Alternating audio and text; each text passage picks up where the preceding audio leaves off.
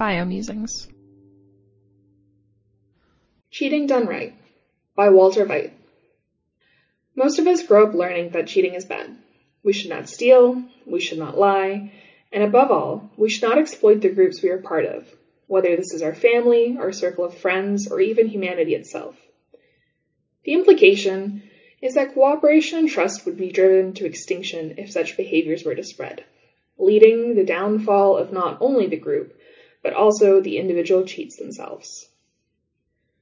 Many economists have pointed out there are measures, largely through institutional design, that human populations can take to prevent a cultural spread of cheating. But what can non-human groups of organisms do against the spread of cheaters? That is, individuals that, unlike cooperators within the group, do not contribute to the collective good.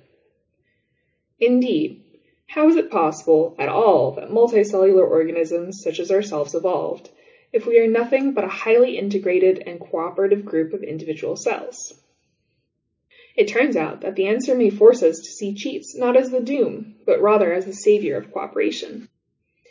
While economists and philosophers have often wondered how cooperation among humans is possible, biologists were primarily concerned with a different question. If cheaters benefit from their actions at the expense of others, and thus will always do better than cooperators, then how is it possible that cooperation can not only evolve, but also persist for an extended period of time? Shouldn't evolution eventually eliminate all cooperators in a population in favor of cheats? The traditional answer here has been similar to that of economics, to find mechanisms or explore the conditions that aid the persistence of cooperators. In much of traditional work in biology, cheats were seen as an unquestionable evil.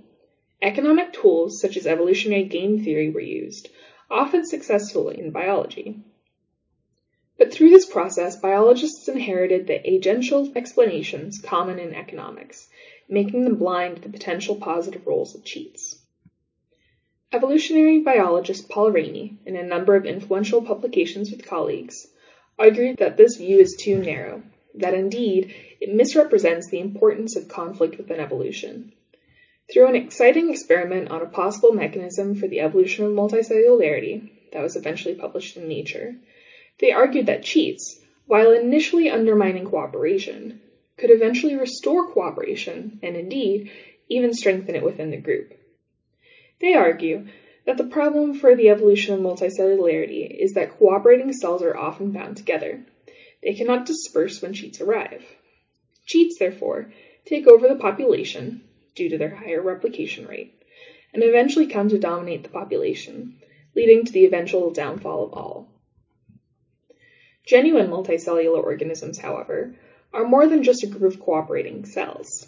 They are integrated in special ways, such that they depend on each other, show division of labor, and have special cells, germ cells, that are responsible for the reproduction of the individual. Unlike cooperators, cheats in ancestral populations, due to their lack of cell glue production, a common good, can plausibly detach themselves from others. If they are able to produce daughter cells that stick together and cooperate, either by a genetic switch or by a mutation in the daughter cells, then a new group organism can be formed. This is a possible key that solves multiple problems for biologists at the same time cooperation of individual cells and a mechanism of reproduction of the entire group. We get a life cycle and a new level of selection at which selection can occur. Prior to Paul Rainey, however, no one had come up with the simple hypothesis that cheats could play the role of propagules, i.e., function as the reproductive system of the group. Why is that? The answer lies in what some consider a pernicious way of thinking, common in biology. As already mentioned, biologists were eager to apply the tools of economics to problems in biology. Was this a mistake that eventually led to the introduction of agential thinking into biology? I would argue that this gets the causation backwards.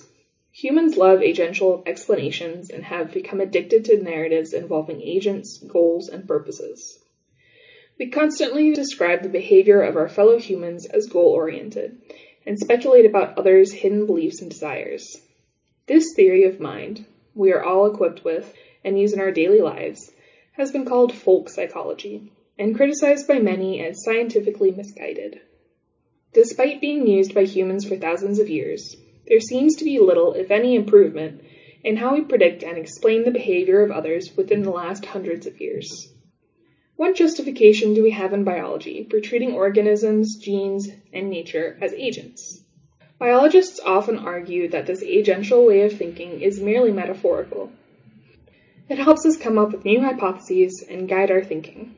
Indeed, I have defended this way of thinking myself in a joint publication with Daniel Dennett, famous for his defense of what he calls the intentional stance, and other Dennettian philosophers. But recognition of a useful role for such a mode of thinking cannot be an unlimited get out of jail card.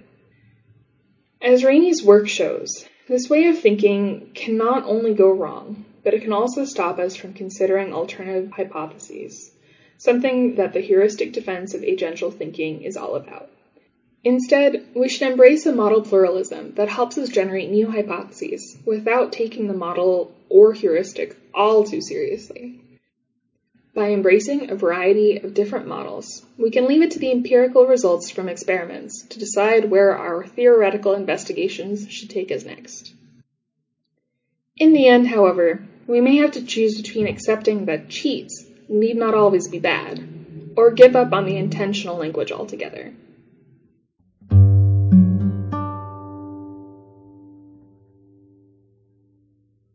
Walter Veit is a PhD candidate in History and Philosophy of Science under the supervision of Peter Godfrey Smith and Paul Griffiths at the University of Sydney.